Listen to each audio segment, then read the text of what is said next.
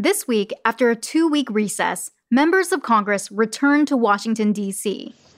The House will be in order. The chair and in the time that they've been away, a lot's happened especially when it comes to COVID 19. Tonight, the World Health Organization, for the first time, acknowledging it may be possible that COVID 19 could spread through the air more easily than we knew. And with infections now spiking in 39 states, hospitals are facing a crisis, with ICU beds along with doctors and nurses now in short supply. July is worse than April. Six days already this month, we've broken the record for new cases in a day.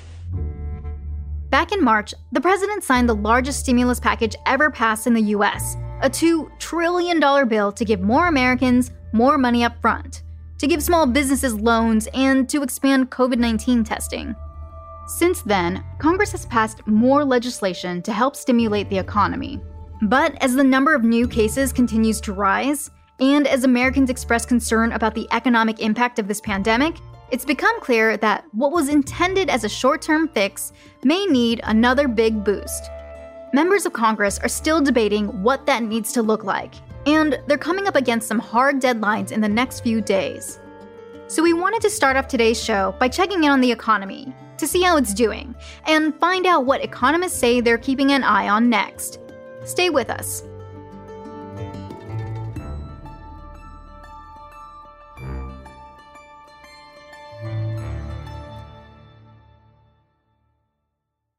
Okay, so in the absence of a COVID 19 vaccine, the economy's been having a rough few months.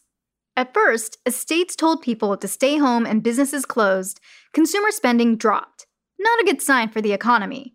The historically high unemployment rate was also not a great sign. But around May, things started to look up.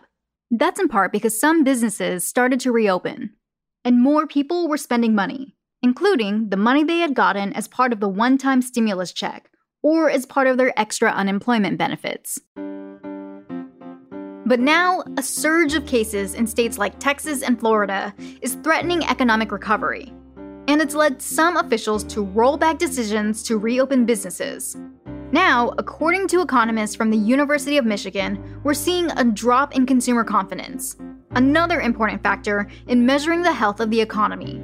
And corporate leaders and economic officials are making the case that more health precautions need to be taken in order to reopen the economy safely. In the meantime, another thing that helps spur the economy is reaching a major deadline. You might remember we talked about this on our show a couple of months ago.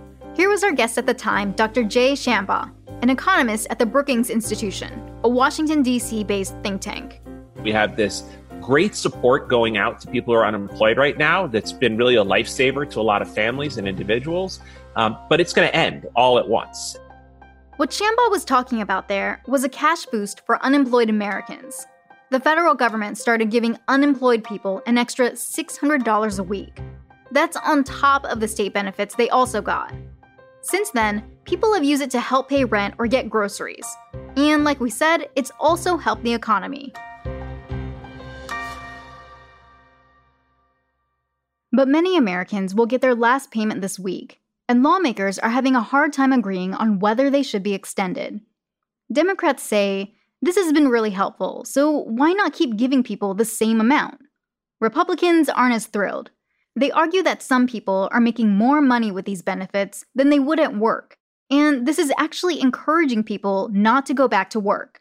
But that may not be the case there is no evidence that this is happening in any large or major way in the economy. That was Kathryn Edwards, an associate economist at the public policy think tank, the RAND Corporation. She says a lot of people who lost their jobs are ready to get back to work. $600 has been a lifeline for many families during the pandemic, and some experts say taking that away without a buffer could be catastrophic for individuals and the economy. Well, I would say is that we would further see our economy contract. According to the Bureau of Economic Analysis, 15% of all wage and salary income in the United States last month came from unemployment insurance. It is a huge part of what is financing the consumption in our economy right now. You know, the other risk, right, is that if we cut off this aid, these households are no longer going to be able to make ends meet in terms of food, health, or housing. So, what's the solution? Well, it's complicated.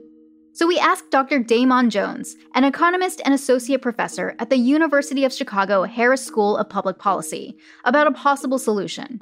I think that they should continue at the level that they've been delivering it. And in order to figure out uh, how to adjust it in the future, I would link the extension of those benefits to what's going on in the economy. So using measures like uh, number of people employed or number of job openings and things like that to decide when that extension will stop. Right now, what we did is we set a deadline and that created a cliff of July 31st. And now we're about to go over that cliff um, and maybe try to climb back up it.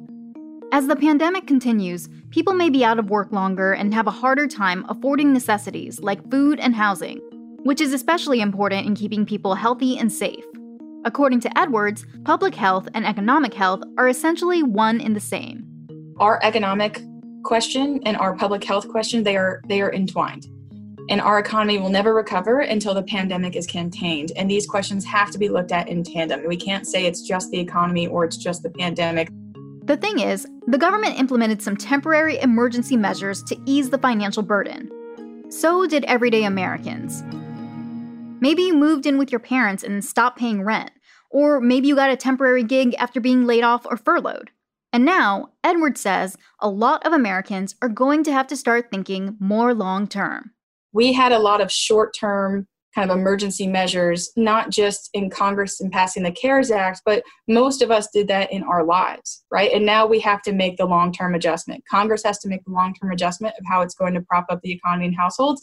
And we all have to make the long term adjustment of how we're going to survive in a, a long term recession and pandemic. So, what's the Skimm? Federal stimulus checks and extra unemployment money helped give the economy a boost in the months after the COVID 19 pandemic started. And some businesses started reopening. But as cases have spiked in recent weeks, more places have had to shut down again. And economists, as well as CEOs, are expressing concern over the state of the economy and are making the case that economic health is tied to public health, and that reopening needs to happen slowly.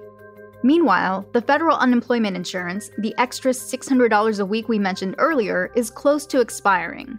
Lawmakers have to figure out whether to continue it, and if so, by how much.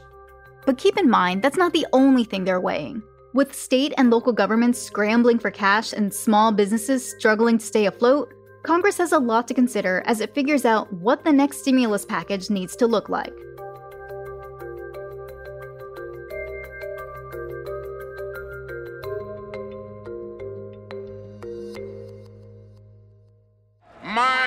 Friends, your vote is precious, almost sacred. It is the most powerful nonviolent tool we have to create a more perfect union. That was the late Congressman and civil rights icon John Lewis back in 2012. He died last Friday after battling pancreatic cancer. In his 80 years of life, Lewis became one of the most prominent civil rights leaders in the United States, a 17 term congressman from Georgia, and a champion of voting rights. I got arrested 40 times during the 60s, beaten, left bloody, and unconscious. But I'm not tired, I'm not weary, I'm not prepared to sit down and give up. Since he passed, many around the country are paying tribute. Some are calling for the Edmund Pettus Bridge in Alabama the site of one of Lewis's most historic moments, to be renamed after him. In Atlanta, which Lewis represented since 1986, mourners have visited his 65 foot mural that stands downtown, and flags in the city will fly at half staff indefinitely. But of all the nationwide tributes, there's one that lawmakers and activists say could have a lasting impact. It has to do with voting rights. It's an issue that goes back centuries, and Lewis spent his life on the front lines fighting for these rights. Back in the 1960s, he was a major player in the civil rights movement. A turning point in the movement and in Lewis's legacy happened in 1965, a day later called Bloody Sunday. He led a historic march from Selma to Montgomery, Alabama. But while leaving Selma, Lewis and his fellow marchers were attacked by state troopers. The major said, Troopers, advance. And you saw those men coming toward us, beating us with nightsticks and bullwhips, tramping us with horses, and releasing the tear gas. I was hit in the head by a state trooper, had a concussion at the bridge. But I didn't give up. The violence and injustice of that day gave Congress the momentum to pass the Voting Rights Act of 1965. It outlawed things that were created to make it more difficult for black Americans to vote, like literacy tests and voter intimidation. It also set up a system of accountability in which counties with a history of voting discrimination had to get permission from the federal government before changing any voting rules. But that changed in 2013. That's when the Supreme Court issued a major decision that walked back a key provision around it. See, the OG legislation set up a certain formula to figure out who needed to get approval, and it mainly impacted states in the South because they historically had issues with voter discrimination. And in 2013, a county in Alabama argued that the discrimination the 1965 law was trying to prevent no longer existed. So the data for the formula was outdated. In that case, Shelby County v. Holder, the majority of the Supreme Court agreed with Alabama officials and struck down the formula, and ruled that Congress should determine who has to get approval to change voting laws. Shortly after, a number of states introduced new types of voting protocols. Protocols that civil rights advocates say disproportionately impact people of color and create hurdles for minorities to vote. States like North Carolina implemented voter ID laws, which requires voters to show some form of identification at the polls. Studies have found that these voter ID laws negatively impact the turnout of Hispanic and Black Americans during elections. And one civil rights group says that places like Arizona and Texas have closed polling locations, which forces some voters to travel great distances and stand in long lines to cast their ballots. It turns out this move also makes it harder for people of color to vote. These changes that came about after the 2013 decision have gained even more attention recently. As a reminder, it's an election year. 55 million Americans have reportedly cast a ballot in the primaries. But certain states, like Georgia, faced issues mainly in areas with a lot of minority voters, like voting machines not working and long lines at the polls. Adding a global pandemic into the mix and states expanding mail in voting access has advocates saying it's more important than ever to protect the vote this November, and that there's more that needs to be done to make that happen. Courts usually weigh in on local and federal voting rules, but activists are saying Congress also needs to get involved just like it did in 1965. So last year, Democrats in the House passed the Voting Rights Advancement Act, which would reinstate federal oversight for states with histories of voter discrimination and restore voting protections for Americans. It's a bill that John Lewis advocated for, and one that Democratic lawmakers say Congress needs to pass to properly honor his legacy. That's because from his early days as an advocate until his final year, Lewis fought for the right of all Americans to vote. And some of the hurdles that exist for minority voters today are what Lewis was fighting against on Bloody Sunday back in 1965.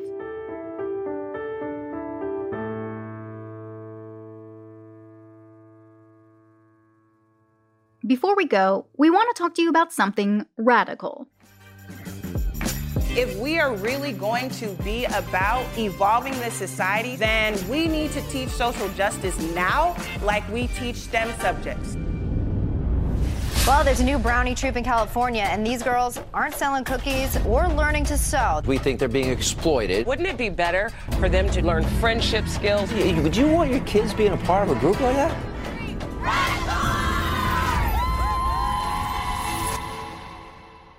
It's a documentary called We Are the Radical Monarchs, directed by Linda Goldstein Knowlton. It tells the story of a group of girls who are fighting for social justice and become empowered and learn how to love themselves as girls of color. When you look at them, the girls, who are between 8 and 13 years old, are sporting brown berets and wearing brown vests with badges that say things like Black Lives Matter or Radical Pride. But when you listen to them, they're talking about being bullied, or being worried about how they look, or talking to local legislators about issues that are important to them. And they're also asking questions like Back then, was it worse with police brutality than it is right now? Here's co founder Anayvette Martinez on why she feels that engaging with youth on difficult topics is so important. We have to start younger. And I think that young people are always underestimated in terms of what they know and what they experience. And so I think that it's so imperative to have those conversations at a younger age. The girls earn their badges for completing units about climate change, disability justice, and how to be an ally to the LGBTQ community. They learn how to code and make an app, explore cultural traditions, learn about consent and body positivity, and come up with solutions for community issues that are important to them. Since the Radical Monarchs launched in 2014, they've grown to have several more troops in California. So if you're not nearby a local troop, here's co founder Marilyn Holland Hollinquest's advice on how adults, from parents to teachers, can start talking about social justice to the kids in their life. I think first, initially, it's important to ask the young people in your life, like, what have they heard about these topics? Like, what have they heard about George Floyd or Breonna Taylor or Black Lives Matter or the protests that are happening? Like, what have they heard about it? So that you can meet them where they're at versus like overloading them with lots of information We Are the Radical Monarchs is available to stream now on all PBS platforms through August 19th. We get to kind of make history, or her story, as we like to say it. And we get to be one tiny little part of it. Because we all know that a lot of tiny parts can equal one big part.